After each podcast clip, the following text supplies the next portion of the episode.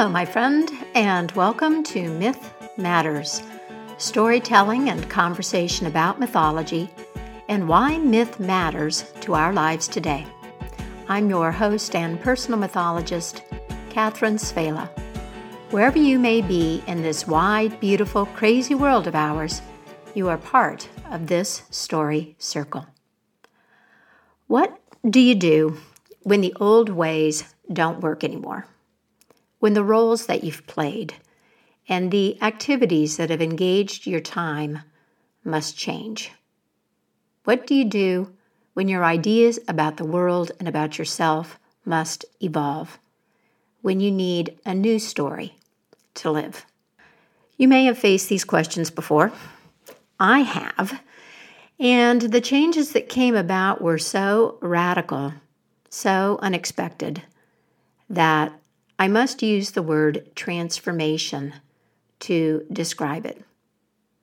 At the time of my metamorphosis, the rest of the world was humming along. The socio political container felt durable and reliable. In many ways, I was like a seed planted into the earth. My changing form was supported by the stable ground. Now, today, we are in a different situation together. We're in a very important in between time, my friends, in between the past and possibility.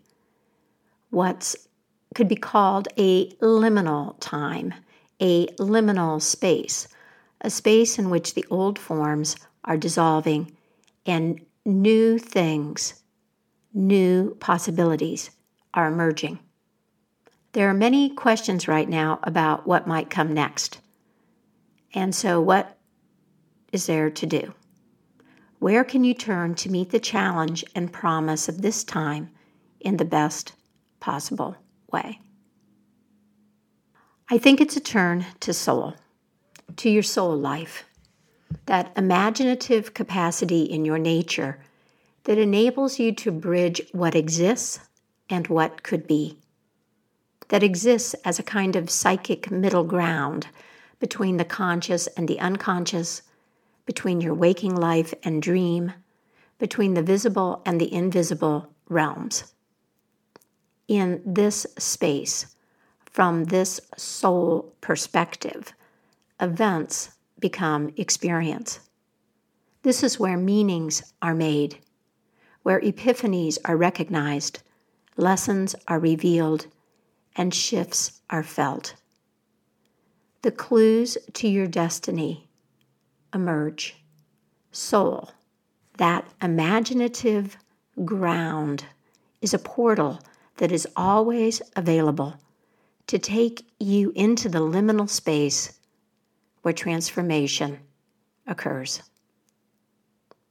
A powerful example of transformation, literal and metaphoric, is the transformation of the caterpillar into a butterfly. Called by destiny, the caterpillar encases itself in a chrysalis and it dissolves. It dissolves into a soup of imaginal cells cells that contain the qualities of the old form and the latent, hidden characteristics of the butterfly that will emerge. The ancient Greek word for butterfly is psyche, which also means soul. Soul, then, is the source and agent of our personal transformation to step over the threshold into that liminal space, the space of possibility, and to awaken to our transformation is an act of imagination. Listening to a story, like we do here on this podcast, is one way to enter this soul realm. And today, I have a story for you that tells us something about soul and the liminal space and the possibilities that can be found there. It's a Celtic story called The Man Without a Story. I invite you to relax and let this story take you where it wants to take you. Note the moment or detail in the story that catches your attention. Those moments that reach out to you are a clue about your place in the story right now and the meaning that you might find there. A man without a story. Once there was a man who cut rods and made baskets. And he made a reasonable living doing this for a while. He was able to support himself and his wife well enough for a time, and then the rods began to become scarce.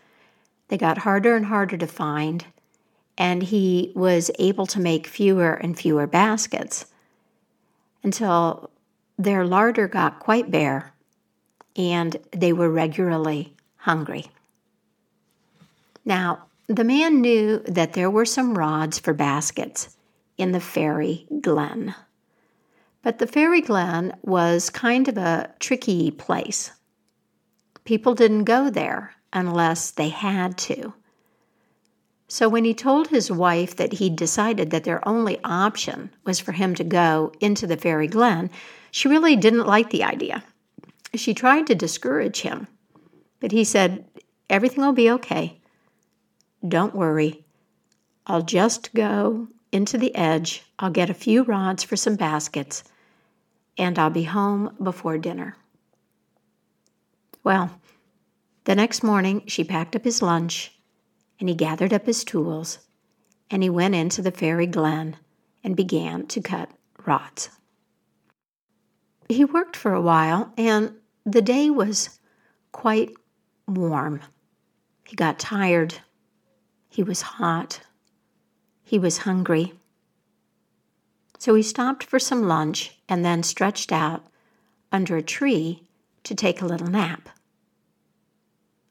Who knows how long he slept, but when he woke up, the wind was starting to blow, and he noticed that a fog was creeping in it was moving across the ground and slowly curling up the trunks of the trees, and it wasn't long before he couldn't see anything. He couldn't see his hand in front of his face.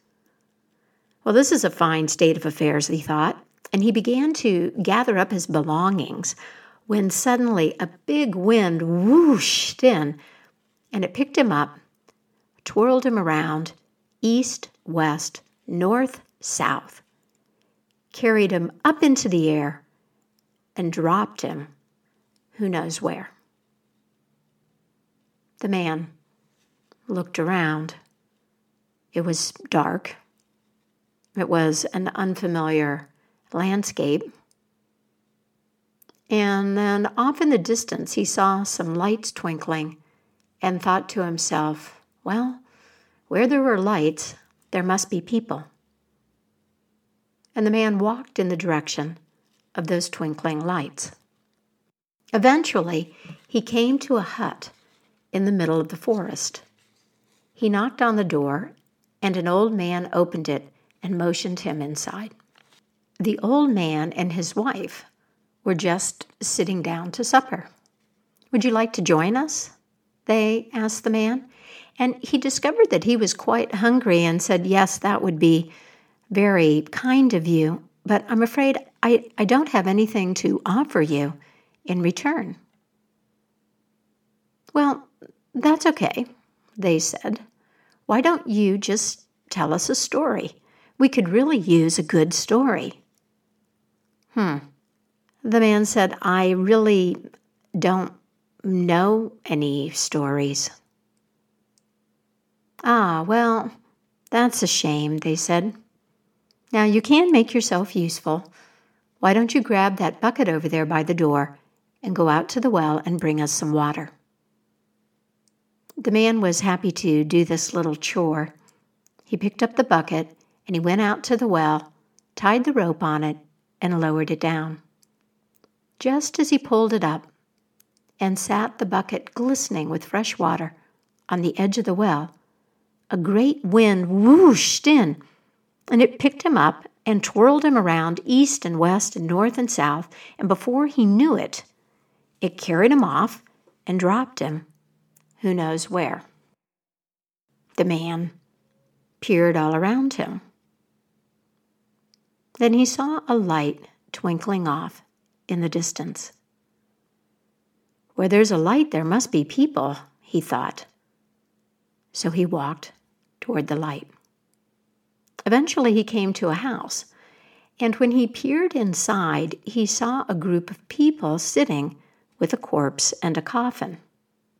Well, he was about to leave when a young woman with black hair noticed him. She got up and came to the door and motioned for him to come in. Well, he didn't know what to expect, but he followed her into the room, and when she indicated the seat next to her, he sat down. The people gathered sat there for a little while in silence. Finally, a big man said, Well, it really is time for us to send for the priest. And the young woman with the long black hair said, We don't need to send for a priest. I mean, we have the best priest in all of Ireland right here with us. She looked at the man. They all looked at the man. Who, me? he said. Why, yes, she said, you will perform the service. Well, he really didn't know what to make of this, but before he knew what was happening, well, he was delivering the sermon and making the prayers, offering the eulogy, and when he was done, everyone agreed that it was the best funeral service they'd ever heard. Well, now, said the big man, it's time for us to call a fiddler. We don't need to do that, said the young woman with the long black hair. Why, we have the best fiddler in all of Ireland right here with us. She looked at the man. They all looked at the man. Who, me? he said.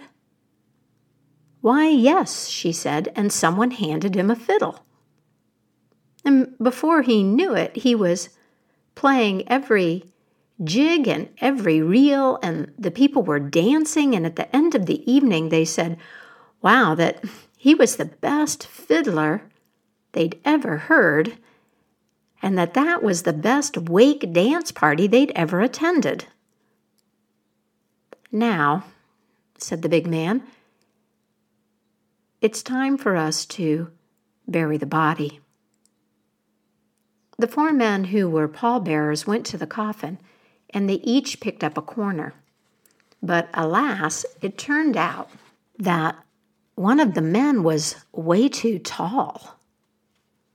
Well, said the big man, we're going to have to call for a surgeon. Oh, we don't need to do that, said the young woman with the long black hair. We have the best surgeon in all of Ireland right here with us. She looked at the man. They all looked at the man. Who, me? he said. And before he knew it, someone gave him the doctor's kit, and he sawed a piece off of each of the tall man's legs and put his feet back on. And then the pallbearers picked up the coffin, and off they went to the graveyard. When they reached the grave, a big wind whooshed in and it picked up the man and twirled him east and west, north and south, spun him around, and dropped him who knows where. He peered into the darkness and saw a light twinkling off in the distance. Where there's a light, there must be people, he thought, and walked toward the light. When he got closer, he realized he was back at the hut that belonged to the old man and the old woman. And there, on the edge of the well, was that bucket of water, still wet and glistening. He picked up the bucket and went into the house. The old man and woman were still sitting at the table. They looked up at him expectantly. Here is your water, he said, and boy, do I have a story to tell you. He told them the story then about the young woman with the long black hair, about the funeral and the wake party, about the fiddling and the dancing, about the procession to the graveyard. And when he was done, they agreed that it was the best story that they had ever heard. Now it was late, and the fire had burned down low. It's time for bed, said the old woman, and she gave the man a blanket and a place to curl up by the fire on the floor. The three of them went to sleep. The next morning, when the man woke up, he found that he was lying on the ground in the fairy glen, his head resting on a bundle of rods. He picked up his belongings and made his way back home. When he got home, his wife was so happy to see him. Are you all right? she asked. Did, did everything go okay? Oh, yes, he said. I have some rods. And even better, I have quite a story to tell you. The man told his wife the story, and she agreed that it was a very fine one. The man told his story many times after that, and they never were hungry or wanted for anything ever again. There's much to ponder in this story.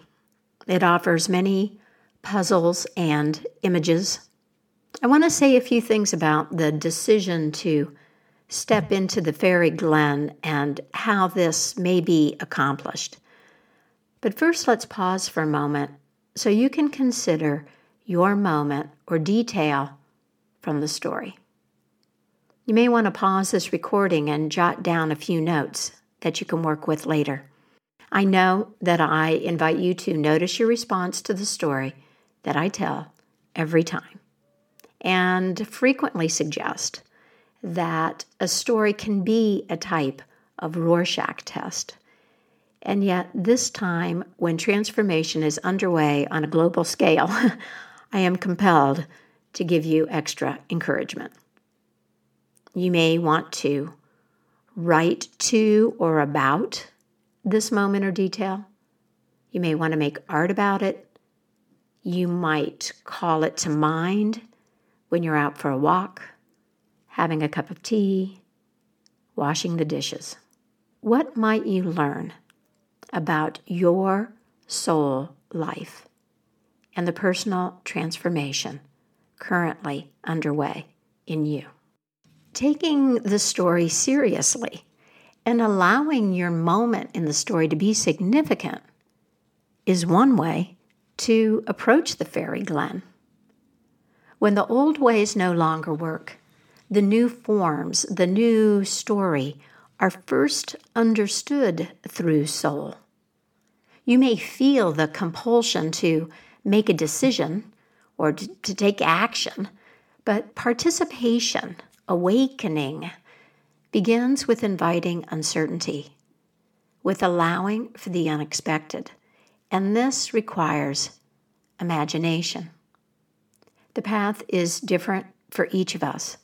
But to enter the fairy glen, you need to go to places in your life where the unexpected might appear. You need to go to the edges, so to speak, and pay attention. That openness involved in that move is an act of imagination, which is soul. Here are some ideas you could physically go outside and wander, perhaps find the company of a tree, or take an unfamiliar path without checking the time or watching the clock. You might approach some activity that's been calling for which you haven't made time, or a feeling or thought that's been popping into consciousness or pushing at you that you routinely disregard. You might pause between tasks, even sit in your chair in front of the window and watch the shadows fall. You might actively engage with your dreams, maybe ask them what they need. You might reflect on the roles that you play in your life mother, husband, cat servant, dog walker, or whatever occupies your nine to five, for example. Or you might reflect on what seems fixed in your identity and imagine the alternatives. You could experiment with suspending your opinions, judgments, and or predictions. Rather than speak as if you know, you could say, "Hmm, let's wait and see." You could have your morning coffee or tea with a poem rather than the latest news. You could write a poem. I was gifted with a new poem by my friend, poet, and fiber artist Cindy Rennie called Passages of Time. This poem evokes the liminal space of the fairy glen for me, and I'd like to read it for you in the hopes that it may do the same for you. Passages of Time by Cindy Rennie peering down the tunnel. Columns outline my gaze, a few graceful steps. I find an iridescent leaf, good for potions, rubbed on skin. Heron glides across the ceiling under purple moon, forgets this is impossible. Pockets of light, orbs guide me to an involved conversation between a fortune teller and the bird. They wonder what forever means. Tears overflow my cupped hands. I've avoided this place, hoping to decay enough to understand the ephemeral flight of water inside the crystal bowl. Peering down the tunnel, columns outline my gaze, a few graceful steps I find an iridescent leaf, good for potions, rubbed on skin. Heron glides across the ceiling under purple moon, forgets this is impossible. Pockets of light orbs guide me to an involved conversation between a fortune teller and the bird. They wonder what forever means. Tears overflow my cupped hands.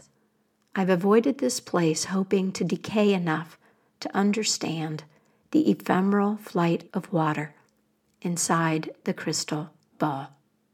Thank you so much, Cindy, for gifting me with that poem. I interviewed Cindy for this podcast when it was still called Myth and the Mojave, and I'll post a link to that episode with the transcript for this one so you can learn more about Cindy's process and hear her read some of her poetry if you are interested. Other ideas about approaching the edge of the fairy glen. You can give yourself a mantra like, I am willing.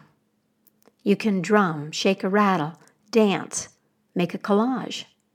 You can pray in whatever form comes to you and appeal to the unseen presences in your life, the ones that you know exist when you are in your soul life, whether you call them goddess, ancestor, river spirit, cosmic consciousness, or deep self. Because it's time to live and tell and share a story that hasn't been heard before. And you will not find that in the mind that lives your everyday, in the mind that has forgotten to wonder. I received a recording of a much loved poem by Mary Oliver that conveys the peculiar blend of fear and optimism and need and dream that often accompanies the step into the unknown. One thing that strikes me about the man in our story is that he's clearly in desperate straits, and he must feel some fear about the fairy glen. And yet there's almost there's something almost anticipatory, don't you think, in his gathering up of the tools? Some optimism, some sense of potential as he steps into the glen and finds the rods that he needs, as he pauses for lunch, as he lays down in that magical place to take a nap. Well, this Mary Oliver poem is called Journey, and it's read by Rags Rosenberg. The Journey by Mary Oliver. One day you finally knew what you had to do and began, though the voices around you kept shouting their bad advice, though the whole house began to tremble and you felt the old tug at your ankles. Mend my life, each voice cried. But you didn't stop. You knew what you had to do though the wind pried with its stiff fingers at the very foundations, though their melancholy was terrible. It was already late enough, and a wild night, and the road full of fallen branches and stones. But little by little, as you left their voices behind, the stars began to burn through the sheets of clouds, and there was a new voice, which you slowly recognized as your own that kept you company as you strode deeper and deeper into the world, determined to do the only thing you could do, determined to save the only life you could save. When we talk about this being a time of transformation, when we say that we need something new, a new system, a new government, a new culture, a new way of living, a new story. What we are really saying is that it's time for us to show up in a new way. Time for us to live differently. Time for us to bring something forth that may be hidden, may be the latent characteristics in that soup of imaginal cells. The story suggests that there is a connection between the soul life, having a story, and knowing the source of story is in soul, that this is the source of life's riches, and that this is also the way that we discover who and what we are the man in our story found out that he is so much more than he thought. He's not only a basket maker. Could it be that if we are attached to what we think is our story and who we think we are, that we may miss out on the magic of the next chapter? And that's it for me. Catherine Svehla, and Myth Matters. You will find a transcript of this podcast at my website, www.mythicmojo.com, along with links to some other resources that I think you might find useful. I want to welcome the new subscribers. Welcome, new subscribers. And also give a big thank you to my new patron on Patreon, a longtime listener from Portland, Oregon. Thank you so much, my friend. And thank you for listening and spending some of your precious time with Myth Matters. Please take care of yourself. And until next time, happy myth making and keep the mystery in your life alive.